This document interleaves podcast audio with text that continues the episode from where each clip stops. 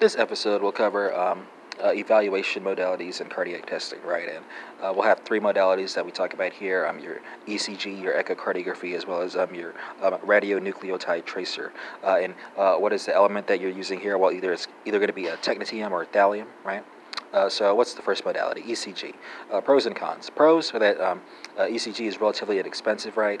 Uh, by contrast, your cons are that you cannot localize the lesion, uh, you cannot use this method with baseline ST segment abnormalities or left bundle branch block appearances, right? and you also don't want to use ES, ECG um, if the patient is on a digitoxin, right? Uh, so that's ECG. What about echocardiography, right? Pros and cons.